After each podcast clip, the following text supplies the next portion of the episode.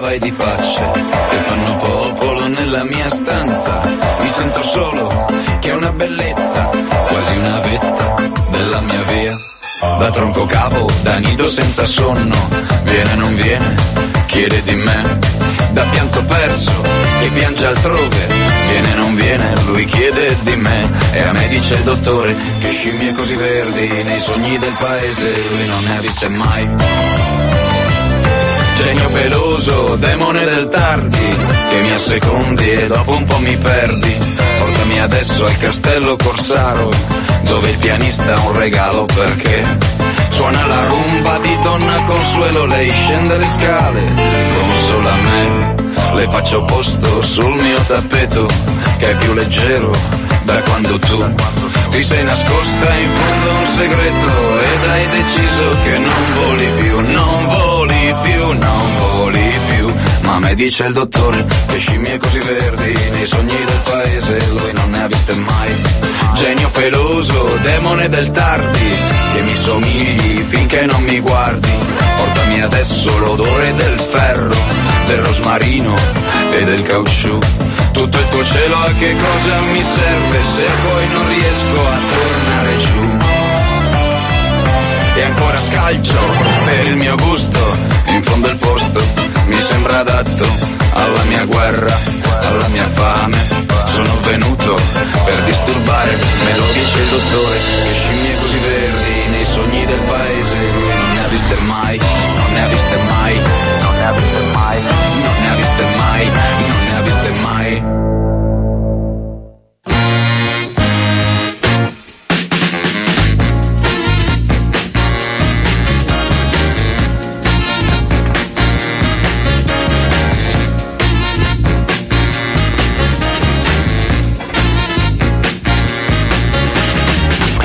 Eccoci qua, sono le 7.50 minuti del mattino e oggi alla maturità è il fatidico giorno del quizzone. Sono domande di cultura generale che intendono valutare l'adeguatezza del candidato. Non so, domande tipo chi ha vinto le ultime elezioni amministrative? Ecco, faccia attenzione Matteo, prima di rispondere rifletta che altrimenti rischia di ripetere l'anno. Ma buongiorno, com'è difficile per Matteo ammettere la sconfitta. Mancano ancora i dati ufficiali della Federazione cronometristi, ma sembra proprio che ci avesse messo meno la Chiesa ad ammettere l'eliocentrismo. Ma c'è da capirlo, dai. Sulle prime anche Napoleone a Waterloo aveva dichiarato che sì, poteva andare meglio, ma avevano comunque abbattuto 69 cavalli dei prussiani. Quello che sembra ormai certo è che Renzi è il leader vincente più sconfitto della storia italiana. A Sesto San Giovanni l'ultima volta che la sinistra aveva perso era il Paleolitico inferiore e c'era l'emergenza sicurezza causato dall'arrivo dei dinosauri. A Genova non si perdeva dai tempi delle repubbliche marinare. Sì, è vero, si è vinto a Lecce, ma forse perché dall'altra parte avevano candidato la Xylella. E allora pare evidente che il renzismo, che solo due anni fa sembrava destinato a sempiterna gloria, abbia un piccolo problema. E una delle domande che questa tornata elettorale consegna è: e se il problema del renzismo fosse Renzi? Proviamo, proviamo allora a srotolare il dubbio attraverso otto parole chiave. La prima parola è simpatia. Forse solo Equitalia e il califfo al-Baghdadi raccolgono oggi nel paese più haters di Renzi, ma giusto di un'incollatura. Avendo scelto di personalizzare fino al parossismo l'azione politica e avendo fatto della presunzione il proprio brand, l'attitudine referendaria al voto pro o contro di lui è e sarà sempre più accentuata. La seconda parola è leadership. Piaccia o non piaccia, senza la leadership non si vince. Il problema di Renzi è che la disastrosa sconfitta referendaria ne ha ammaccato irrimediabilmente la narrativa di candidato vincente. Oggi Renzi perde come il Pescara di Zeman e le sue sconfitte vengono festeggiate come quelle della Juve in Champions. Se il prototipo di Matteo intende essere il gladiatore, si ricordi che Russell Crowe tornava a vendicarsi dopo due ore di film e non alla prima inquadratura disponibile. La terza parola parola è fiducia. Renzi costruì il suo successo su una doppia promessa, rinnovamento e meritocrazia. Di tutto questo si è visto ben poco. Come insegnano le regole base della pubblicità, se il prodotto tradisce la promessa, allora sono guai. Non ti basta ripetere think different alla noia se poi rifili ai clienti un vecchio Motorola del 93 spacciato per un iPhone 16. La parola numero 4 è avversari. In politica più che avere un buon alleato serve avere un ottimo nemico. Renzi lo ha identificato in grillo e ha provato a mobilitare il paese proponendosi come argine all'avanzata dei 5 Stelle, solo che poi si è trovato a sorpresa a confrontarsi di nuovo con la spumeggiante bonomia senile di Silvio e ha perso. E se avesse sbagliato pure il nemico? E intanto eccoci alla quinta parola che è identità. Se trasformi il PD da partito socialdemocratico in partito liberale riformista, poi devi avere il coraggio di andare fino in fondo.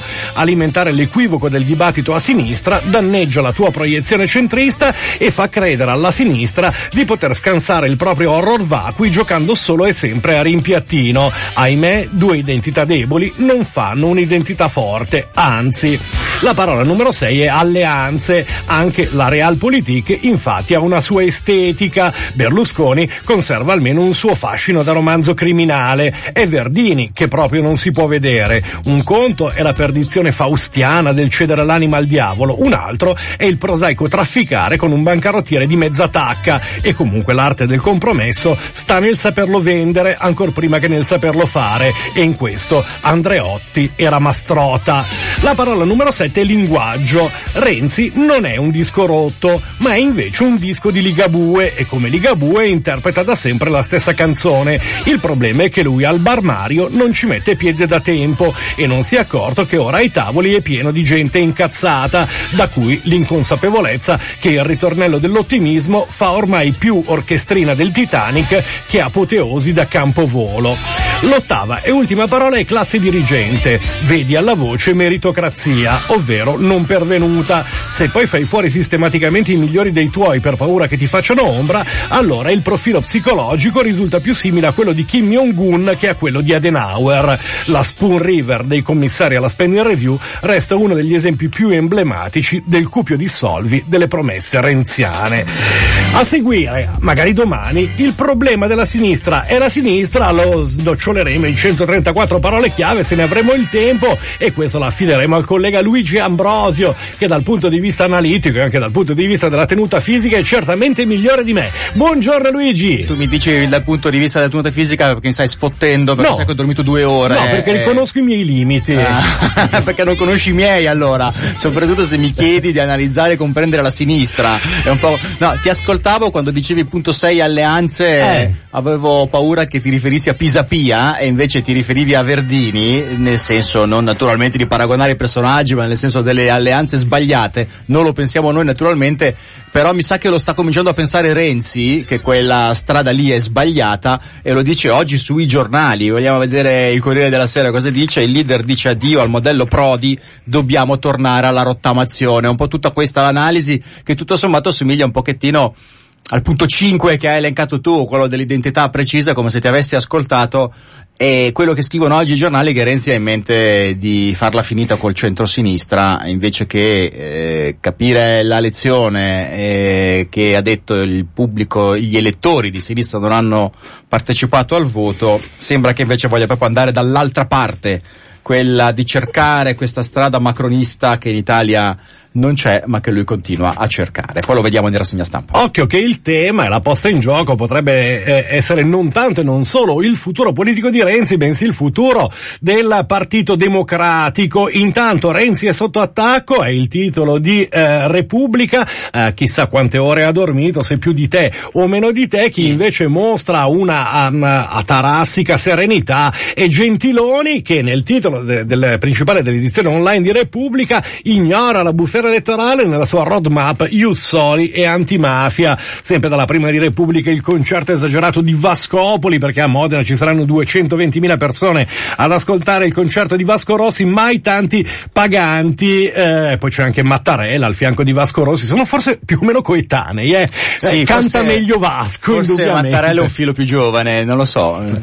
Eh, la stampa invece si concentra sul senso del voto del centrodestra sia nell'editoriale firmato a Giovanni Orsina che parla di un'alleanza in cerca di identità, sia nell'analisi dei flussi perché titola la stampa centrodestra vittoria con i voti Movimento 5 Stelle. Nei ballottaggi Forza Italia e Lega hanno conquistato molti elettori grillini, intanto tra Berlusconi e Salvini sono già scintille, poi emergono le due anime attuali del centrodestra, ma emerge anche il fatto che eh, insomma il Movimento 5 Stelle ha incamerato una quota dei voti del centrodestra, li ha tenuti in caldo e restituiti nei ballottaggi in chiave antirenziana. Dati del voto, polemica su Renzi all'apertura del Corriere della Sera, l'ex premier noi avanti, Movimento 5 Stelle caporetto Dem, cioè loro dicono così, nei ballottaggi centro-sinistra perde 30 pubblici, sindaci e questo va bene d'accordo. È la sintesi, la polemica su Renzi appunto perché eh, Renzi adesso sta dicendo una cosa diversa da quella che da sinistra gli stanno dicendo. Sul Corriere della Sera c'è una fotografia di una ragazza che corre sorridendo con eh, un abito un, formale e però delle scarpe da ginnastica sotto,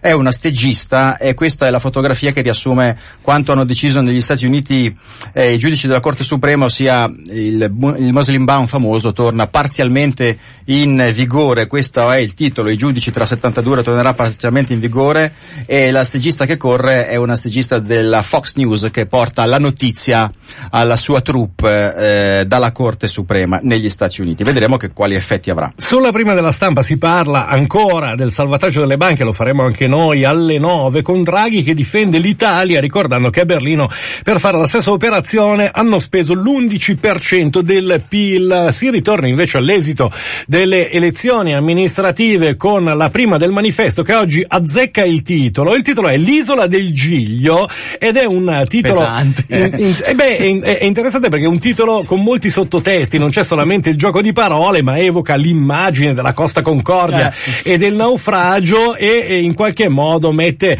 ehm, Renzi nei panni del conte di Montecristo incarcerato sull'isola che cerca di scavare un buco per venirne fuori. Invece Vauro azzecca la vignetta, c'è Berlusconi in mutande che si guarda dentro le mutande ridendo tutto felice, il titolo è resuscitato, punto esclamativo.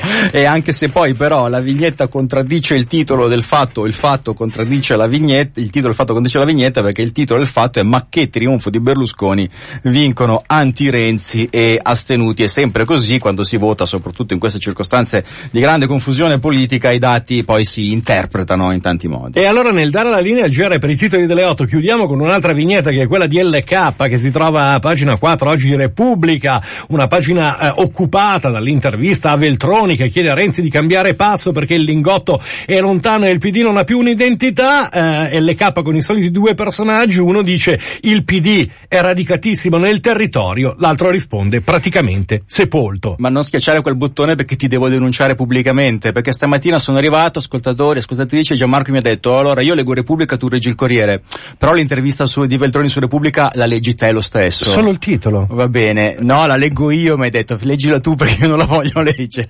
Linea GR tra poco.